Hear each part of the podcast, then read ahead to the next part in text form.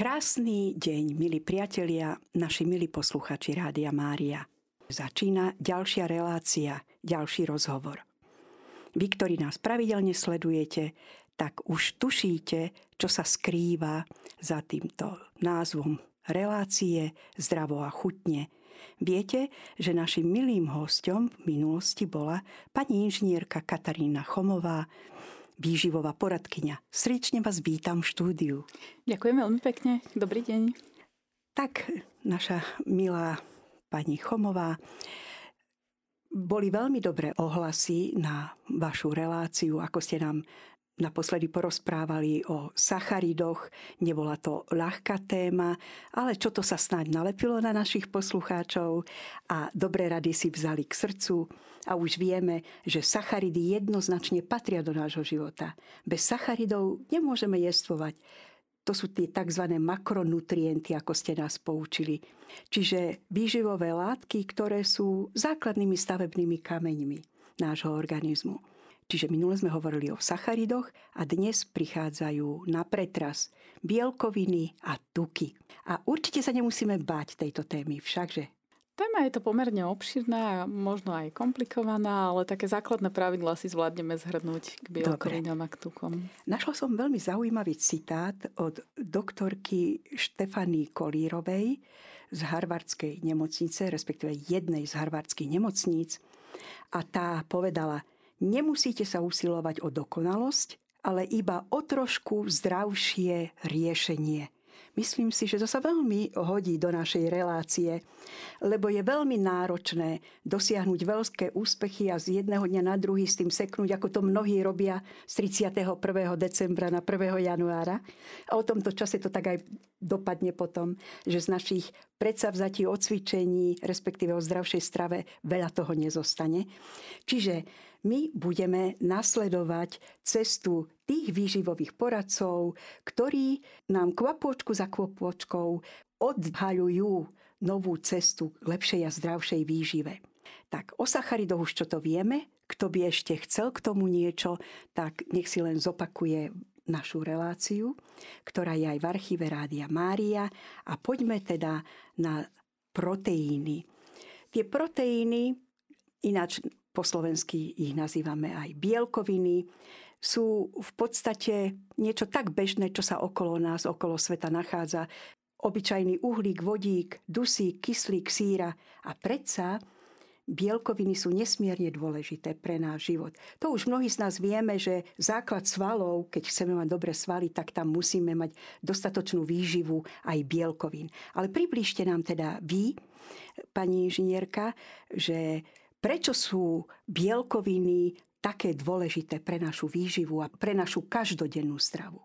Základ uh, ste pomenovali veľmi správne a bielkoviny sú jedny zo stavebných najzákladnejších častíc, preto patria medzi teda uh, tie tri spomínané kategórie makro, makronutrientov. A ich úloha um, je veľmi významná vo fungovaní ľudského organizmu. Nielen, že sú základnou stavebnou bunkou a nie len uh, teda svalov, ale aj buniek ako takých, uh, ale veľmi významne sa zúčastňujú i na imunitných dejoch, takisto na um, funkcii hormonálnej, čiže vlastne na prenose informácií.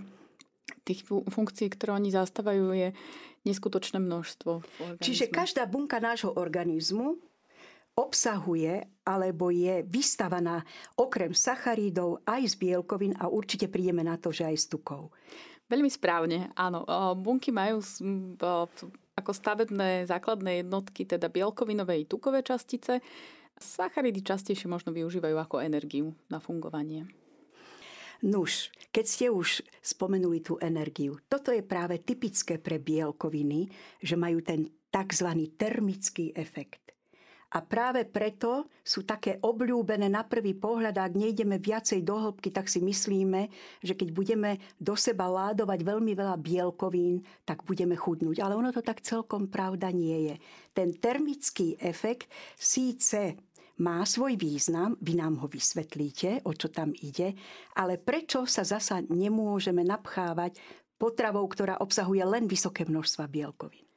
Áno, začníme od začiatku, a teda od termického efektu. A každá molekula každej živiny, to znamená i tuku, i bielkoviny, i sacharidu, nesie so sebou nejaké množstvo energie.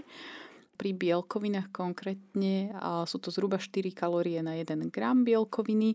Rovnaké množstvo energie obsahujú aj sacharidy. Rozdiel je ale v tom, že bielkovina je o mnoho väčšia a komplikovanejšia molekula, to znamená, že keď chcem tráviť bielkovinu, na to, aby som ju rozložil na maličké častice, ktoré sú schopné sa vstrebávať, dostať sa do krvi a teda sa využiť ako energia, potrebujem o mnoho viacej času. Čo v praktickom uh, svete znamená, alebo teda pri, pri, tom, pri praktickej realizácii stravovacieho plánu znamená, že tento proces zabezpečí dlhšiu sítosť. Teda budeme City 3 hodiny v porovnaní napríklad so sacharidom, ktorý síce nesie rovnaké množstvo energie, ale je to podstatne menšia a molekula, ktorá o mnoho jednoduchšie sa dostane do krvi a zabezpečí nám si to asi na pol hodinku. Napríklad, ako ste nám to minulé hovorili o tých jednoduchých cukroch, tak sa v podstate takmer i hneď vstrebávajú cez e, náš zažívací systém do organizmu, do krvi. Nuž, takže máme proteíny s termickým efektom, ale Určite tie proteíny, tie bielkoviny sa nachádzajú nielen v mese a v živočišných, teda v potravinách, ale máme okolo seba aj rastliny.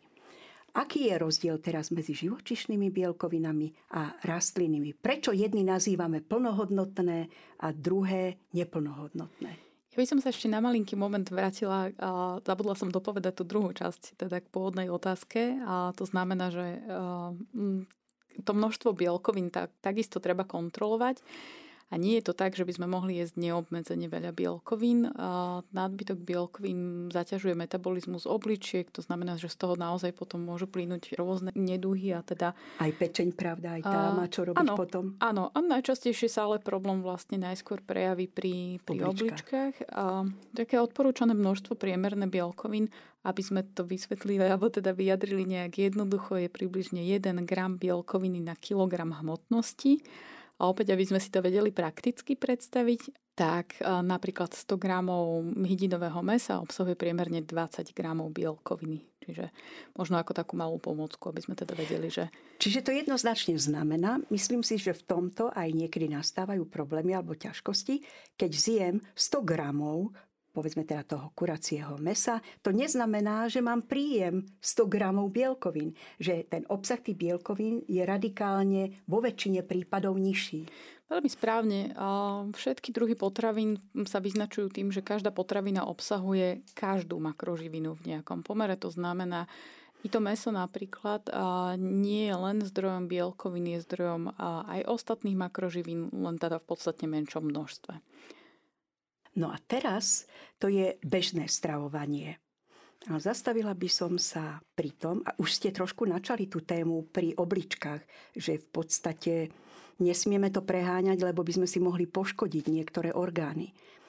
No, ale veľmi často majú problém tí ľudia, ktorí sú už napríklad v seniorskom veku a celkom určite je potreba bielkovín v stráve určite je iná ako napríklad keď máme 20-30 rokov, tak povediac je to diametrálny rozdiel. A tam už sú často aj nejaké tie poruchy tráviaceho systému. Čo by ste poradili, vzhľadom aj na to, že Radio Mária počúvajú dosť často seniory, ktorí majú už viacej času aj na takú v úvodzovkách zábavu, ako je rádio, čo by ste im poradili, ako si oni majú ukontrolovať množstvo bielkovín, ktoré denne majú prijať, aby to bolo pre ich život plnohodnotné, aby si v podstate neprispievali k degenerácii organizmu, či už úbytku svalov, aby boli stále akýmsi spôsobom fit. Čo by ste im poradili, ako si oni majú dať záležať na tom, aby mali dostatočný príjem bielkovín. Ešte dodám, že musia mať na pamäti, že napríklad môžu už mať poškodené ladviny, funkciu ladvín alebo dokonca aj pečenia alebo aj iné problémy v tomto veku. Isté. Ono v seniorskom veku, alebo vo všeobecnosti by sme mohli povedať, že ako starneme, tak sa nám postupne, povie také pravidlo, že každú dekádu sa nám spomaluje metabolizmus o, o niekoľko percent, nebudem vás veľmi zaťažovať číslami, že o koľko by to malo byť. To znamená, že a, čím je teda človek starší, alebo ak sa dostaneme do toho seniorského veku, tak aj potreba celkové množstvo energie a, je nižšie. Z toho vychádza teda, že keď potrebujeme zjesť celkové množstvo energie nižšie, tak potrebujeme celkovo aj menej živín jednotlivých kategórií a teda i bielkovín. Čo sa týka odkontrolovania možno toho, že koľko tých bielkovín by malo byť, a opäť vedeli by sme to vyjadriť číselne, len tie číselné vyjadrenia sú veľmi komplikované na nejakú domácu kontrolu. Ja by som to možno zo všeobecnila tak, že... Čo na ten tanier Áno, napríklad? správne. Každé to jedlo, povedzme, keby sme mali obed bežný alebo teda bežnú večeru a už sme si povedali, že koľko sacharidov by malo byť na, na tom tanieri, tých bielkovín by malo byť približne toľko, ako veľká je vaša dlaň, vrátane prstov. A orientačne to vyjde niekde od 100 do 150 gramov, povedzme. Nejakého kvalitného mesa, predpokladám. A nemusí to byť len mesko, tie zdroje bielkovín môžu byť teda. veľmi rozmanité a tam možno nadviažem na tú otázku o tom, že, a, že teda či rastlinné alebo živočišné zdroje. Ideálne kombinovať aj rastlinné aj živočíšne zdroje. Čo sa týka zdrojov bielkovín, v prvom rade určite nás napadne meso, teda rozmanité druhy mias a môžeme používať vajce ako zdroj bielkoviny a takisto môžeme používať mliečne produkty ako zdroj bielkoviny a ryby, teda v našom dietetickom svete tých radíme ako samostatnú kategóriu, preto teda spomínam samostatne. A, a potom z rastlinných produktov a, sú to strukoviny predovšetkým, v malom množstve, možno potom ešte aj iné súčasti stravy, ako sú oriešky, semienka. Ideálne je teda snažiť sa mať z každej tej kategórie potravín, pokiaľ nemám vyslovenie a problém s trávením niektorej kategórie potravinovej, teda žiadnu alergiu, intoleranciu, tak sa snažiť zamieňať a pravidelne meniť. Tie Trošku zdroje. sa vrátim k tej pôvodnej otázke, ale aký je rozdiel medzi 20-ročným mladým mužom, ktorý povedzme síce už nerastie, ale je aj mimoriadne aktívny a nejakým 60, 70, 80 ročným mužom, respektíve ženou, seniorkou. Aký je tam konkrétny rozdiel na tom tanieri? Rozdiel je uh, jedine v množstve, alebo teda v tej porcii, lebo určite mm, mladý človek, alebo teda mladý muž, môžeme porovnávať mužov, treba, lebo mali by sme porovnávať porovnateľné, ano. ženský organizmus funguje trošku inak. Čiže rozdiel možno medzi tým mladým človekom je, že určite má náročnejšiu tú činnosť počas dňa, či sa týka možno nejakého pracovného zaťaženia, zaťaženia pohybovou aktivitou.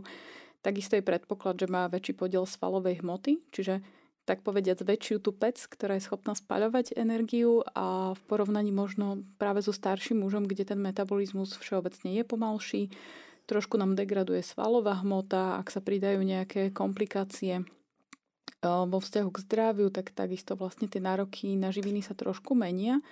A vo finále ten rozdiel na tanieri je naozaj iba v tom, že akú veľkú porciu tých bielkovín potrebujem. Mladý muž si môže dovoliť možno takmer až dvojnásobok toho, čo sme spomínali, pokiaľ bude a veľmi aktívny a bude pravidelne športovať a bude tých živín potrebovať takmer dvojnásobne viac v porovnaní treba s, s pánom seniorom.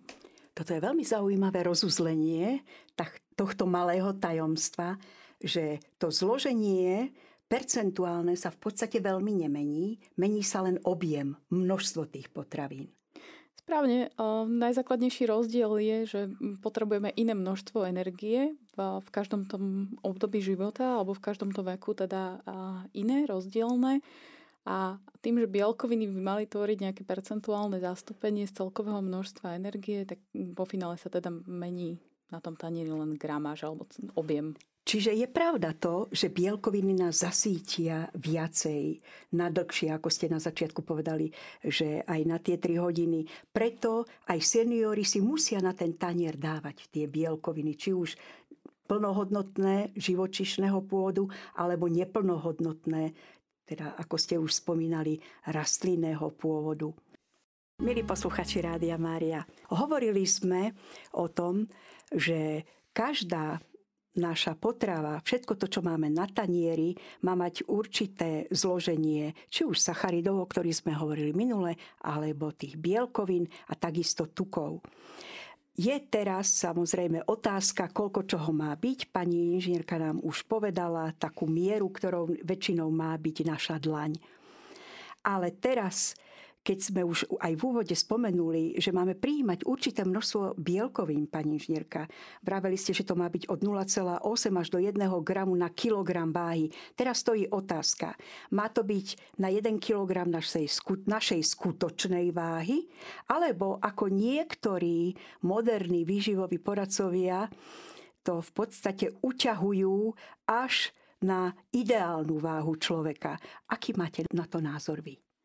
Ja by som začala týmto ideálnou hmotnosťou ako takou najskôr. Ideálna hmotnosť nie je veľmi relevantný hodnotiaci faktor a vzhľadom k tomu, že je to hodnota, ktorá vyjadruje mm, teoretickú hmotnosť, ktorú by sme mali dosiahnuť po odčítaní 100 cm teda od výšky, už je ešte plus minus 10 a nerelevantný preto, lebo nám veľa nehovorí o tom, že e, z akých tkaní je naše telo zložené, alebo teda koľko čoho máme, koľko máme svalov, koľko máme tukov, koľko máme vnútrobrušného tuku a vody. To je to, čo ste vraveli, že je rozdiel, keď ide o mladého muža a keď ide o seniora. Správne. A či ide ozaj o muža alebo o ženu. Však, že tam áno. mierite. Áno, áno, presne tam mierim a je veľmi dôležité sa na to pozerať tak komplexnejšie a naozaj zvážiť, že koľko máme tých aktívnych tkaní, teda tých beztukových častí a koľko máme tých tukových častí, z ktorých plynú rôzne rizika vo vzťahu k pohybovému aparátu a celkovo k zdraviu. A to, čo potrebujeme kontrolovať, je podiel tukových tkání. To znamená, že otázka, alebo teda odpoveď na tú otázku, ako hm, hodnotiť podiel bielkovín v strave, určite musíme podiel bielkovín prispôsobiť celkovej hmotnosti a mnohokrát a možno aj na vysvetlenie, prečo by to tak malo byť. Človek, ktorý, ľudia, hm, ktorí trpia nadváhou, povedzme, hm, možno aj, aj teda takou extrémnejšou nadváhou, a to telo potrebuje trošku vyššiu nosnosť a potrebuje mať pevnejší pohybový aparát, čiže u takých ľudí veľmi často mm, sa deje, že sa rozvinie viac beztukovej hmoty alebo teda majú veľký podiel tých svalov spomínaných. A tie svaly treba uživiť. My nikdy, ak sa snažíme pracovať s hmotnosťou, alebo teda ak by našim zámerom bolo, že si chceme nastaviť stravu, pretože chceme schudnúť a nikdy sa nechceme zbaviť tých aktívnych tkaní, teda tých svalových a preto je dôležité to hodnotiť na aktuálnu hmotnosť. Takže ani nemusíme prepočítavať, mali by sme sa natoľko poznať, Správne. že o čom to je. No dobre, takže bielkoviny nám zrýchľujú ten metabolizmus, pretože v podstate dlhodobejšie zamestnávajú náš tráviaci trakt. Ale aký názor potom máte, keď si to chceme veľmi zľahšiť, že jednoducho nemáme čas sa zaoberať zdravými potravinami, či už živočišného alebo neživočišného pôvodu, aby sme mali dostatok bielkovín a radšej si kúpime nejaký proteínový prášok alebo proteínový nápoj. Je to správna cesta? Musím povedať, že sa treba vyhybať ľahkým riešeniam a ľahké riešenia nikdy neexistujú a ak existujú, tak nás nedovedú do úspešného udržateľného konca. A čo sa týka proteínových dovyživ, oni svoj význam majú a sú praktické možno u ľudí, ktorí trénujú veľmi pravidelne, alebo teda pokiaľ sme veľmi pohybovo zaťažení, tak v tom čase, v krátkom čase po dokončení pohybovej aktivity svoj význam majú, pretože a proteín v tejto podobe je spracovaný tak, že ho tvoria práve tie malé molekuly, ktoré sú veľmi rýchlo vstrebateľné. Čiže v danom momente zabezpečia urychlenú regeneráciu svalov na takej mikroskopickej úrovni. Počas pohybovej aktivity dochádza k, k mikrotrhlinkám vo svaloch a tieto trhliny potrebujeme čo najskôr zregenerovať, čiže na toto ten proteín poslúži dobre. Vo výnimočných prípadoch, a musím zdôrazniť, že veľmi výnimočne a veľmi sporadicky, ak naozaj nemáme čas si nachystať jednoduché jedlo, vtedy je možné použiť aj takú komplexnú dovýživu, ktorá obsahuje všetky nutrienty, vrátanie makroživín, mikroživín.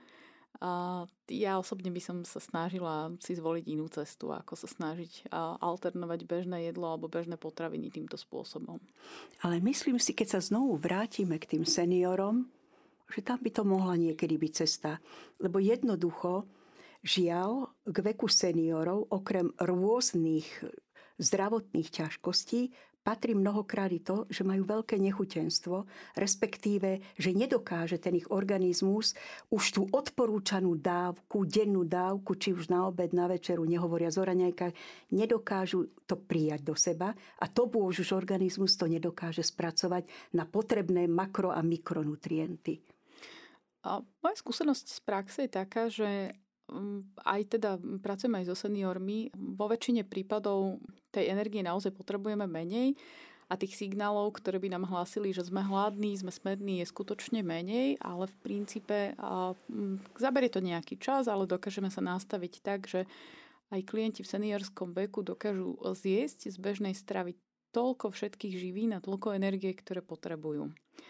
A po výnimočných prípadoch a možno niekedy v, takých, v tej uvednej časti zmeny životného štýlu môžu práve dobre poslúžiť tieto náhrady v tom zmysle, že a treba, ak sme hovorili v minulosti o raňajkách, tak nimi dokážeme vylepšiť tú raňajkovú kašu, obohatiť ju o jednou odmerkou spomínanej proteínovej výživy o približne 20 gramov bielkovín, bez toho, aby sme zväčšili objem toho jedla a bez toho, aby sme skomplikovali jeho strávenie.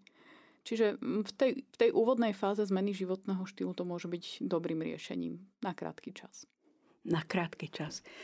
No už dobre, ešte čo sa týka týchto bielkovín. Už sme spomínali, že máme celé spektrum esenciálnych aminokyselín, ktoré sa nachádzajú v tých živočíšnych. Čo však s tými rastlinnými bielkovinami, keď chceme si ich trošku vylepšiť, lebo práve u seniorov to veľmi často býva, že im nejde vôbec chuť na tieto živočíšne bielkoviny, na rôzne druhy mesa. Niektorí majú žiaľ aj ten dôvod, že už si nemôžu veľmi dovoliť vo svojom veku, respektíve z toho príjmu, ktorý majú obmedzení, nemôžu si dovoliť kvalitné živočíšne bielkoviny, čiže naozaj viac sa vracajú a siahajú po tých rastlinných bielkovinách, ale ako si ich usporiadať? Viete nám povedať z tých rastlinných bielkovín také zdroje, aby sme naozaj si ich kombináciou istým spôsobom dokázali kvalitatívne zabezpečiť ten ekvivalent tých živočíšnych bielkovín. Mhm. Čo sa týka rastlinných bielkovín, u nás asi medzi najrozšírenejšie patria teda strukoviny po svojej bežnej podobe a v posledných rokoch možno aj spracované formy strukovín také menej tradičné alebo teda také zahraničné inšpirácie. A ja by som v tomto prípade zdôraznila, že je dôležité tých zdrojov rastlinných kombinovať viacero. Čo mnoho ľudí nevie, alebo teda také poznatky nemajú, je, že správnou kombináciou strukoviny, obilniny listovej zeleniny a semienok a orechov dokážeme zabezpečiť celé spektrum aminokyselín. To Presne znamená... na toto som mierila, že nie je to dosť zaužívané, nie je to tradíciou v našej strave. Takže poradte našim poslucháčom. Veľmi správne. No u nás uh, také tradičné prvé, čo pravdepodobne každého nápadne v spojitosti so strukovinami sú buď teda strukovinové polievky, v tých polievkach strukovinových je priestor na to, aby sme ich dokázali skombinovať napríklad s tou obilninou a naozaj tak zabezpečiť všetky aminokyseliny, lebo stačí, ak do tej polievočky prihodím povedzme jačmenné krúpy alebo tam môžem prihodiť trošku pohanky budem mať všetko, čo potrebujem. Taká hrstková polievka je potom úplne ideálna. Samozrejme, presne tak, veľmi dobrý tip. A druhý najčastejší spôsob spracovania strukovín, teda taký možno najtradičnejší u nás, je formou strukovinových prívarkov alebo teda omačok. A tam je možno opäť výhodou, že častokrát tie strukovinové omačky kombinujeme so spomínaným vajíčkom. A vajíčko je taký pomerne, vajíčko je komplexná potravina a vajíčko je jedna z najkomplexnejších. Obsahuje úplne všetky živiny, ktoré potrebujeme. Čiže tiež veľmi vhodný spôsob. Možno z takých menej tradičných inšpirácií, pokiaľ by ste vyhľadávali zahraničné zdroje alebo teda zahraničné typy kuchyne, tak takým typickým racionálnym príkladom, ako využiť správne, a správne strukoviny v kuchyni a sú indické kuchyne. Indovia veľmi často kombinujú práve obilniny v kombinácii so strukovinou. K tomu veľmi často jedia listové zeleniny a teda používajú aj dosť semien a orechov v kuchyni. A vlastne, ak takto vystávame ten tanier, tak taký typický príklad je indický dal napríklad. Indovia často jedia teda šošovicovú omačku, alebo teda rozvarenú šošovicu v kombinácii s inými strukovinami s rýžou čo je u nás možno menej veľmi typické. netypické pre nás, áno. Presne tak, ale a veľmi správne usporiadané na tom tanieri a má to dôvod, prečo to tak robia. Sami si tak zabezpečia vlastne z rastlinnej stravy dostatok bielkový. Pretože keď si uvedomíme, že v Indii je nechcem to rovno nazvať, oveľa väčšia bieda ako bežne inde vo svete a predsa takouto stravou si zabezpečia tú základnú výživu, ktorú potrebujú, aby mali tú energiu do každého dňa. Ano. Veľmi zaujímavý A je to kombinácie jednoduchých, jednoduchých základných potravín, teda nič výnimočné a, a teda nič nezohnateľné ani v tých podmienkach v Indii. To vajíčko, ktoré ste spomínali, teda konzumácia vajec, už sme sa toho trošku dotkli aj minule, bolo veľmi spochybňované v minulosti. Kedy si, ešte si pamätáme, my starší oných čias, že jedno vajce denne. Potom to bolo hrubo na červeno prečiarknuté a odporúčalo sa maximálne jedno, dve vajcia, lebo cholesterol. A takto sa preklenieme cez vajcia, cez cholesterol k ďalšej téme dnešného dňa, dnešného rozhovoru, tuky. Och, tie tuky. Stali sa pre niektorých doslova strašiakom a vlastne úplne neoprávnenie, lebo ako sme to už spomenuli, tak ako bez sacharidov a bez bielkovín, tak ani bez tukov nemôže byť vystavaná ani jedna jediná bunka nášho tela. Jednoducho, či už membrána bunková, alebo samotné jadro bunky, všetko musí obsahovať aj tuky. Samozrejme teraz ide o to zloženie tukov, o ich kvalitu. Poznáme rôzne kategorizácie tukov, ale my si to veľmi zjednodušíme na tuky tzv. dobré a na tuky tzv. zlé. Čiže to už aj poznáme z toho, ako vidíme rozloženie popisu kalórií na jednotlivých potravinárskych výrobkoch, že sú to tzv. nasýtené a nenasýtené tuky. Myslím si, že pre potreby nášho rozhovoru nám takéto základné rozdelenie stačí, že nemusíme ísť do veľkej hĺbky a vedecky sa na to pozerať. Tak čože nám poviete, pani Chomová, k tejto otázke tukov? Prečo si dávať pozor na nasýtené tuky prečo preferovať nenasýtené tuky, ale prečo to zasa aj vedieť, správne všetko skombinovať a dať na ten tanier.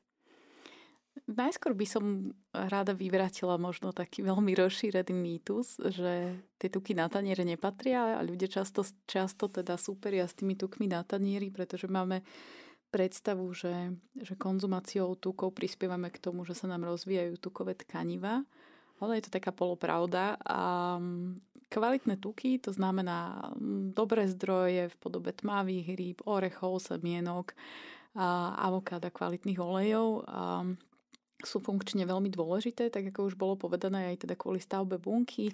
Prepačte, do toho vám vstúpim ano. takou malou poznámkou. Vlastne my sme si veľmi nesprávne nejak vtlačili do našich predstav, že len to, čo sa trasie ako slanina, je tuk a ešte k tomu je to nezdravý tuk. A že nám ani náhodou nezíde na um, že veľa tzv. tukov alebo olejov obsahujú práve aj tie semienka, orechy, veď naše staré mamy siali konope a to konope spracovávali okrem iného aj na olej, ktorý sa konzumoval. To isté platilo o lane. Takže skutočne máme to troštičku zastreté, ten pojem tuku. Veľmi správne. Na tých, v našich končinách uh, napríklad máme málo takých uh, typických rybých zdrojov, dobrých tukov, čiže tie, tie rybky z uh, chladných vôd a morské a tie, ktoré majú tmavé typy mesa, sa u nás vyskytujú málo, ale áno, uh, súčasťou stravy už aj v minulosti boli práve ľanové oleje veľmi často uh, a takisto Vlážské orechy. Málo ľudí tuší, že vlážské orechy sú výborným zdrojom omega-3 masných kyselín, ktoré jednak sú veľmi dôležitou prevenciou rôznych zápalových ochorení a jednak teda podporujú funkciu imunitného systému. Veľmi dôležitou súčasťou sú aj pre funkčnosť mozgu. Áno, tak nejak nám utkvela taká predstava, že len tie tuky, tie živočišné a tie tukové časti na mese sú, sú teda tie tuky, o ktorých uvažujeme. Ale musím zároveň povedať, že to sú tuky, ktoré možno na ten náš tanier skutočne nepatria. A v neprimeranom množstve. Treba dodať, že tuk je vždy súčasťou každého druhu meska. A obsahuje, každé mesko obsahuje nejaký podiel tuku, ale teda vyhybať by sme sa mali tým, ktoré sú okom viditeľné vo veľkom množstve. A tu sa môžeme stretnúť s jedným zaujímavým paradoxom, že práve tie nenasýtené masné kyseliny nám regulujú ešte aj cholesterol v našom organizme. Čiže od toho vajca sme prešli k tukom a vlastne aj k tomu škodlivému v úvodzovkách cholesterolu, ktorý údajne aj vajcia obsahujú, ale najnovšie poznatky, ktoré máme vedecké, tie tvrdia pravý opak, že vlastne napríklad aj ten lecitín, ktorý vajce obsahuje, do istej miery reguluje, respektíve až anuluje cholesterol vo vajci. Takže ako je to s tou reguláciou cholesterolu v nenasýtených tukoch? A veľmi správne je to s tým vajíčkom. Vajíčko, tak ako som hovorila, je veľmi komplexná potravina a skutočne sa lecitín správa ako antagonista k tým cholesterolovým časticiam. A tá problematika okolo cholesterolu je možno trošku komplikovanejšia a dôvod je jednoduchý. Naše telo nepracuje len s cholesterolom, ktorý príjmame v strave, ale teda cholesterolové molekuly alebo tukové molekuly tvoríme aj zo stravy.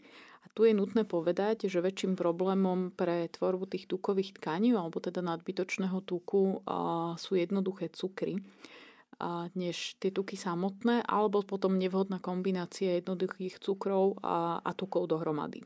A najmä vlastne cukor z ovocia, ovocný cukor, ktorý sa priamo ukladá doslova v pečení, keď ho máme nadbytok a nestačí ho organizmu spracovať. Ako ste nám to minule povedali Správne. v rozhovore? A, a, treba ale uvažovať teda o takom skutočne veľkom nadbytku. Že ak by sme veľmi výrazne prekračovali tie dve až tri odporúčané porcie ovocia, to sú zhruba mm, tri kusy, ktoré sa zmestia do, do dlania, alebo teda do hrsti. A v tom prípade vlastne fruktóza sa môže, alebo teda fruktóza sa môže metabolizovať ako tuk, môže zvýšiť množstvo triacylglycerolov v krvi a to sú tie tukové frakcie, ktoré majú priamu súvislosť s ochoreniami srdca a ciev. Milí posluchači Rádia Mária, my sa teraz trošku vrátime k našej téme. Zostali sme pri tukoch. Už ste tam spomínali, pani inžinierka, omega-3 kyseliny.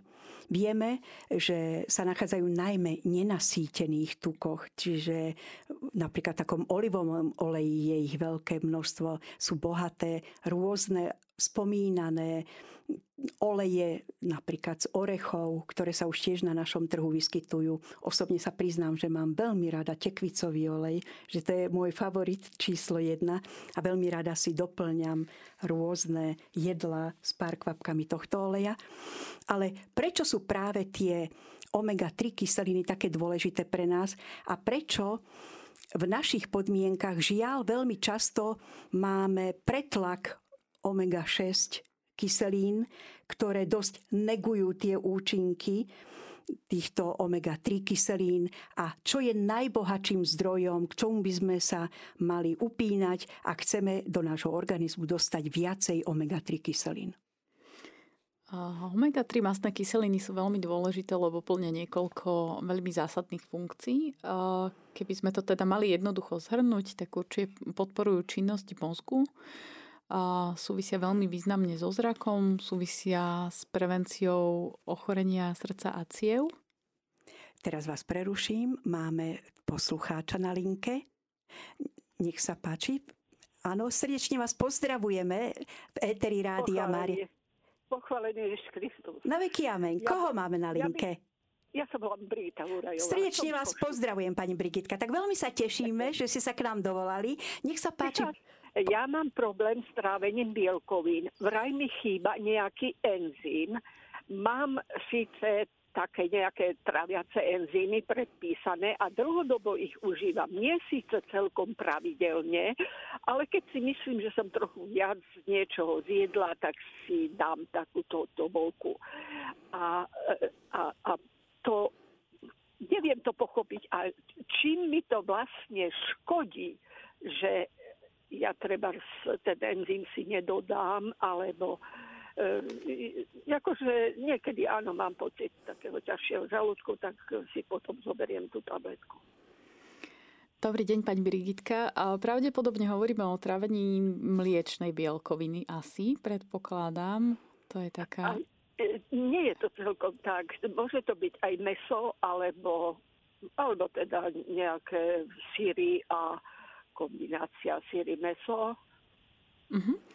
Uh, tá odpoveď na vašu otázku, alebo teda aby ste možno rozumeli, že, že prečo je nutné tie enzymy používať, ten enzym nahrádza práve prírodzenú, prírodzene chýbajúci enzym, ktorý pomáha rozkladať tú bielkovinu na menšie častice a teda na také, ktoré sa ľahko vstrebávajú. A v prípade, že by, že by ten enzym chýbal dlhodobo a nebudete ho dlhodobo dodávať, a reakcia tráviaceho traktu vo finále po, nejakom, po nejakej dobe, keď vlastne stále provokujeme tým príjmom bielkovín bez dostatočnej enzymatickej výbavy, je vznik zápalu z čoho potom môžu vyplynúť rozmanité komplikácie. Jednak teda, ak by sa rozvinul zápal v tráviacom trakte, tak sa výrazne zhorší trávenie aj ostatných živín, takisto vstrebávanie ostatných živín a jednak z toho plínu potom neskôr možno práve rôzne gastritídy, zápaly žalúdka, refluxové choroby, kyseliny a podobne. Čiže je veľmi dôležité ten režim odporúčaný dodržiavať. Čiže to znamená, že to, takto naša poslucháčka Brigitka myslí, že kedy si to nemusela užívať, ale s pokračujúcim vekom sa tieto ťažkosti stávajú výraznejšie. Čiže to je už do konca života stále dodávať? Je to určite tak. Ono hlavne v spojitosti s mliečnou bielkovinou, my s postupujúcim vekom máme čoraz menej tých enzymov, ktoré dokážu tráviť mliečne bielkoviny. Nie je to výnimočné a už žiaľ ani v našich končinách, čiže um, naozaj to treba akceptovať, treba sa teda buď tomu, čo mi škodí, vyhnúť, alebo ak je nutné, že musím nutne skonzumovať takú potravinu, tak naozaj ten enzym použiť. Takže nemám sa veľmi brániť tým traviacím enzymom. Vôbec nie. Traviace enzymy vám uh, len pomôžu. Uškodiť nemôžu nejako, čiže oni sú len takouto barličkou, to pomockou, ktorá vám pomôže rozložiť stravu na menšie vstrebateľné častice nahrádzajú to, čo náš organizmus bežne Správne. produkuje, len už povedzme tým postupujúcim vekom je tá produkcia organizmu slabšia. Správne. Čiže no, pani Brigitka, nebojte sa, to nie je chémia, to je niečo podobné. Čo váš organizmus dokázal kedy si vyrobiť, toto vám odporúča pani vyživová no, poradkynia. Ja to, ja to už užívam pomaly 30 rokov, viete, takže e, niekedy som to užívala veľmi pravidelne a potom kde si som vyčítala, že to škodí na, na niečo, nejaké pankreas alebo niečo také, takže to netreba toľko užívať. Tak e, si to dávam vtedy, keď trochu viacej e, rýchlo pojem.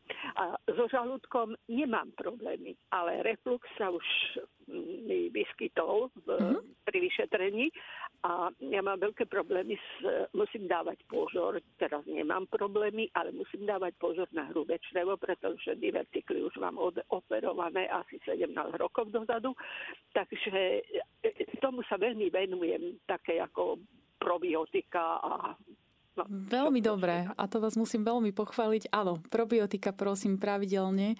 A ešte možno nadviažem tou témou, ktorú sme hovorili pred vašim telefonátom, tým dobrým baktériám, ktoré si dávate, alebo teda ktoré užívate vo forme probiotik, im veľmi prospievajú práve omega-3 masné kyseliny a dostatok vlákniny. Tie baktérie budú o mnoho rýchlejšie rásť, o mnoho rýchlejšie osídlia čreva, čiže to bude také funkčnejšie riešenie. To pokojne mhm. užívajte ďalej dlhodobo.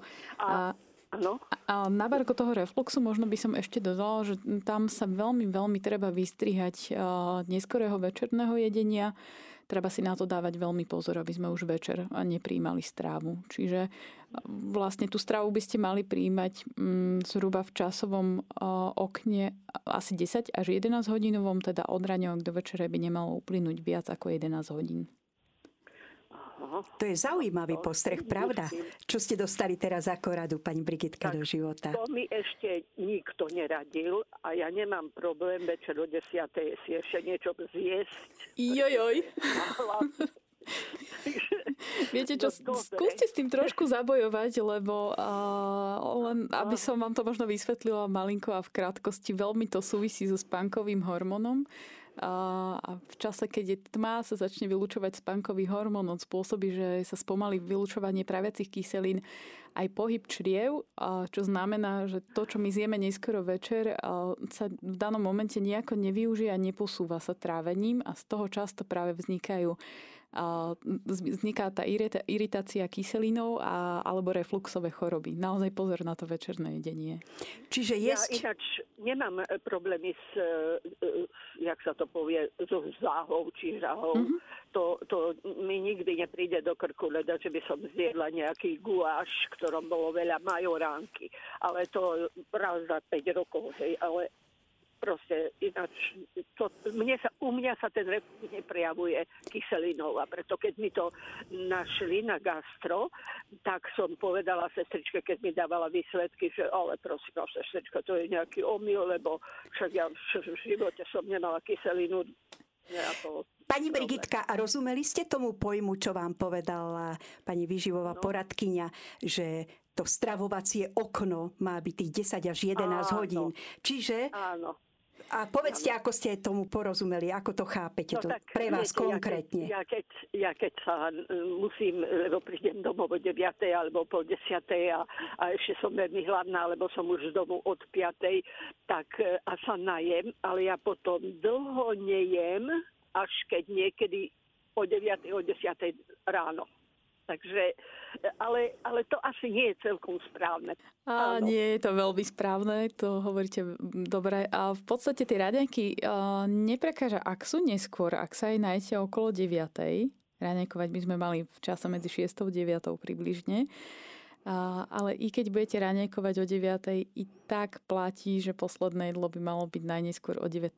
až o 20. večer, čiže nie neskôr musím si na to nejako... Musíte možno trošku pravidelnejšie pozor. jesť počas dňa. Áno. Sa trošku okay. pravidelnejšie najete, bude sa vám menej žiadať potom na večer. No a môžem mať ešte jednu takú poznámku, alebo teda otázku, nepoznámku. Nech sa páči. K minulej relácii, čo ste hovorili o, o sacharidoch, ja sa opýtam pre moju dceru.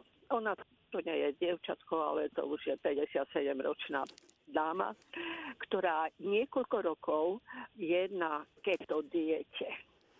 A ja s tým nesúhlasím, ale ale neviem, jej už sa nedá radiť, ani povedať, ani rozkázať. Uh, ja s tým tiež úplne nesúhlasím, ale na druhú stranu, ako nie je to možno mm, najvhodnejší spôsob stravovania, i keď súčasne musím dodať, že ak, ak vaša dcera našla režim, ktorý jej vyhovuje a ktorý je schopná dlhodobo udržiavať podľa toho, čo hovoríte, tak je to absolútne v poriadku. Ak v takom nastavení vydrží do konca života s tým, že, že nemá úplne vynechané sacharidové potraviny, alebo teda, že ich konzumuje v nejakom malom množstve, komplikácie to robiť pravdepodobne nebude. No ona tvrdí, že toho je proti cukrovke, lebo jej namerali pred pár rokmi, nejak sa dostala s sievami do nemocnice a namerali jej, že má cukrovku, alebo teda, že má vysoký cukor.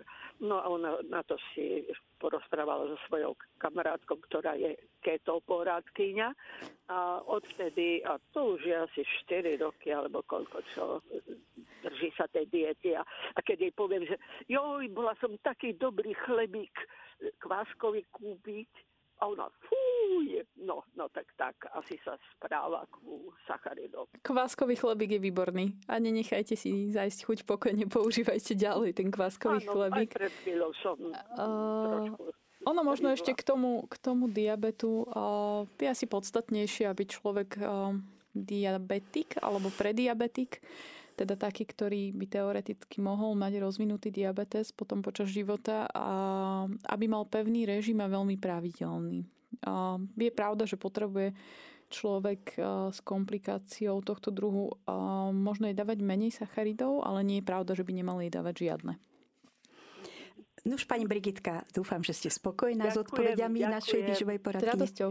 Aj my vám veľmi pekne ďakujeme za zavolanie a tešíme sa z toho, že ste našou vernou poslucháčkou. A ja a... veľmi ďakujem za, za tieto cenné rady, pretože niečo sa mi potvrdilo a niečo som sa dozvedela, napríklad o tom, o tom že 11 hodín netreba jesť a kedy to je správne, správne. Veľmi som rada. Aj, aj s touto dietou ste ma tak trošku ukludnili. Ďakujem vám veľmi Aj my vám ďakujeme. Bohom. S Pánom Bohom. Pani Brigitka, vy ste vlastne veľký príklad pre všetkých našich poslucháčov, že keď sa chcete niečo dozvedieť, tak sa treba pýtať, pýtať, pýtať, keď je k tomu príležitosť.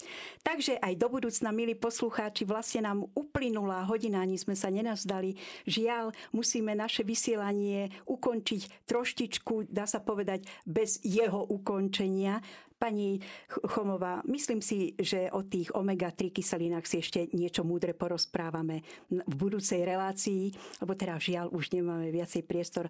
Ale veľmi, veľmi sme radi, že pani Brigita našla odvahu a že sa vás konkrétne veci opýtala. A ja som zase veľmi rada, že vy ste jej tak pohotovo, múdro vedeli poradiť. A zameriame sa aj v budúcnosti práve na takéto detaily, ako ste teraz hovorili o tom výživovom okne, v ktorom treba prijímať potravu a myslím si, že to bude veľmi prínosné pre našich poslucháčov. Tak veľmi pekne vám ďakujem, pani Chomová, že ste dnes prišli do nášho štúdia a že ste si dali takú námahu a prácu, aby ste nám porozprávali jednak o proteínoch, čiže o bielkovinách v tukoch, ale zároveň, že ste aj poskytli svoje rady. Ďakujem veľmi pekne za pozvanie a, a takisto aj pani Brigitke ďakujem veľmi pekne za, za odvahu a za otázku. Milí posluchači Rádia Mária, tešíme sa spolu s vami na ďalší rozhovor Zdravo a chutne, ktorý si budete môcť znovu v našom éteri Rádia Mária naladiť približne o mesiac. Ďakujeme vám za pozornosť. Sme Rádio Mária, rádio, ktoré s vámi sa nielen modlí, ale vám ponúka aj zaujímavé témy zo života.